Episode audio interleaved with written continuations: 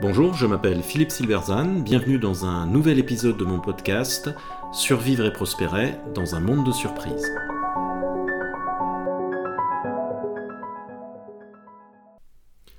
Transformation, tirer parti des surprises pour faire bouger nos modèles mentaux. Une organisation est une collection de modèles mentaux individuels et collectifs, c'est-à-dire de croyances construites au sujet de soi-même et du monde. Transformer une organisation, c'est transformer ses modèles mentaux. Ceci constitue donc à la fois le point d'entrée dans l'organisation et ce qu'il faut changer pour la transformer. La difficulté réside dans le fait que les modèles mentaux les plus coriaces sont aussi les plus invisibles. Il faut donc avant tout pouvoir les exposer, c'est-à-dire les rendre visibles. Une façon pour ce faire est de tirer parti des surprises car celles-ci ont pour effet, en quelque sorte, de jeter un coup de projecteur temporaire sur nos modèles. Une surprise, c'est la réalité qui fait coucou, qui nous dit que notre beau modèle mental a un gros trou dans la raquette. Nous sommes surpris parce que la réalité ne correspond pas à ce que notre modèle prédisait. la plupart du temps, nous passons à autre chose sans y faire trop attention. Mais on peut aussi profiter de l'opportunité pour se dire Eh tiens, qu'est-ce qui cloche dans mon modèle? Dans un séminaire de formation, il y a quelque temps, je faisais travailler les participants sur une surprise qu'ils avaient vécu afin de mettre à jour leurs modèles mentaux et ceux de leur organisation. L'un d'eux me racontait l'anecdote suivante. Pendant longtemps, dans son esprit, le rôle d'un manager était de rendre ses collaborateurs heureux au travail, modèle mental numéro 1.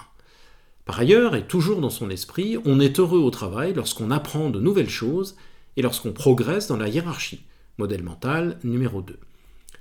Récemment, il avait voulu encourager un collaborateur particulièrement performant. Il lui avait ainsi proposé de suivre une formation pour devenir manager. Quelle n'avait pas été sa surprise de se voir répondre par le dit collaborateur qu'il n'en avait cure que pour lui le travail était un mal nécessaire et que moins il y consacrait d'énergie, mieux il s'en portait. Face à une telle réaction, le manager aurait pu conclure que son collaborateur n'avait aucune perspective au sein de l'organisation. Après tout, il y avait un évident et avoué manque de motivation. L'hostilité à l'idée même de travail posait problème. Clairement, la relation avec l'organisation n'en avait pas pour très longtemps. Un travail sur les modèles mentaux a cependant permis de voir les choses autrement, en partant d'une observation. Quelque étrange que soit l'attitude du collaborateur, il n'en demeurait pas moins qu'il était de loin le plus performant de son équipe, faisant la même quantité de travail en un tiers du temps environ. L'exercice a permis d'exposer deux modèles mentaux révélant deux suppositions. La capacité à tester chacune d'entre elles permettra de les ajuster.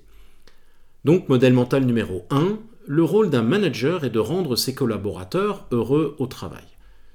Alors c'est une façon de voir les choses, mais il y en a d'autres. Le rôle du manager est parfois conçu très différemment.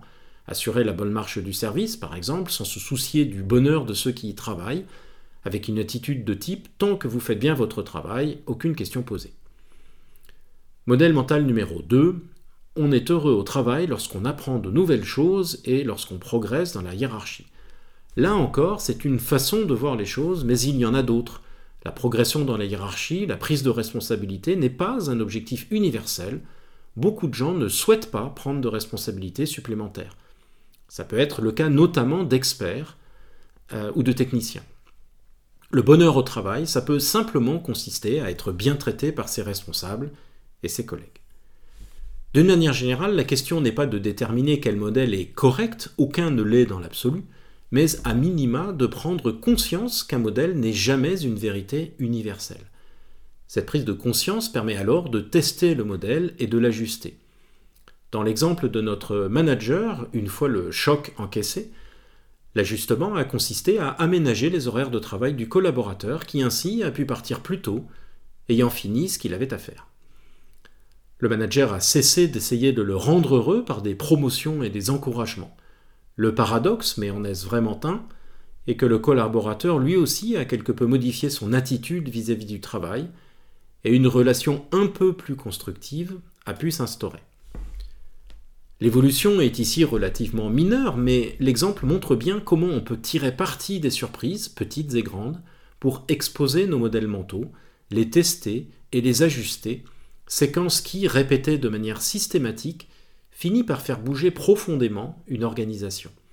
Il s'agit là d'une approche transformationnelle de terrain bien éloignée des big bang hors sol décidés au sommet de l'organisation et qui s'épuise rapidement.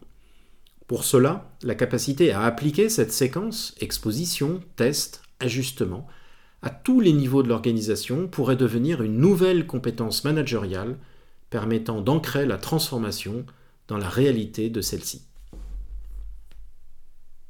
Merci de votre attention, vous pouvez retrouver cette chronique et bien d'autres sur mon blog www.philippe-silberzan.com.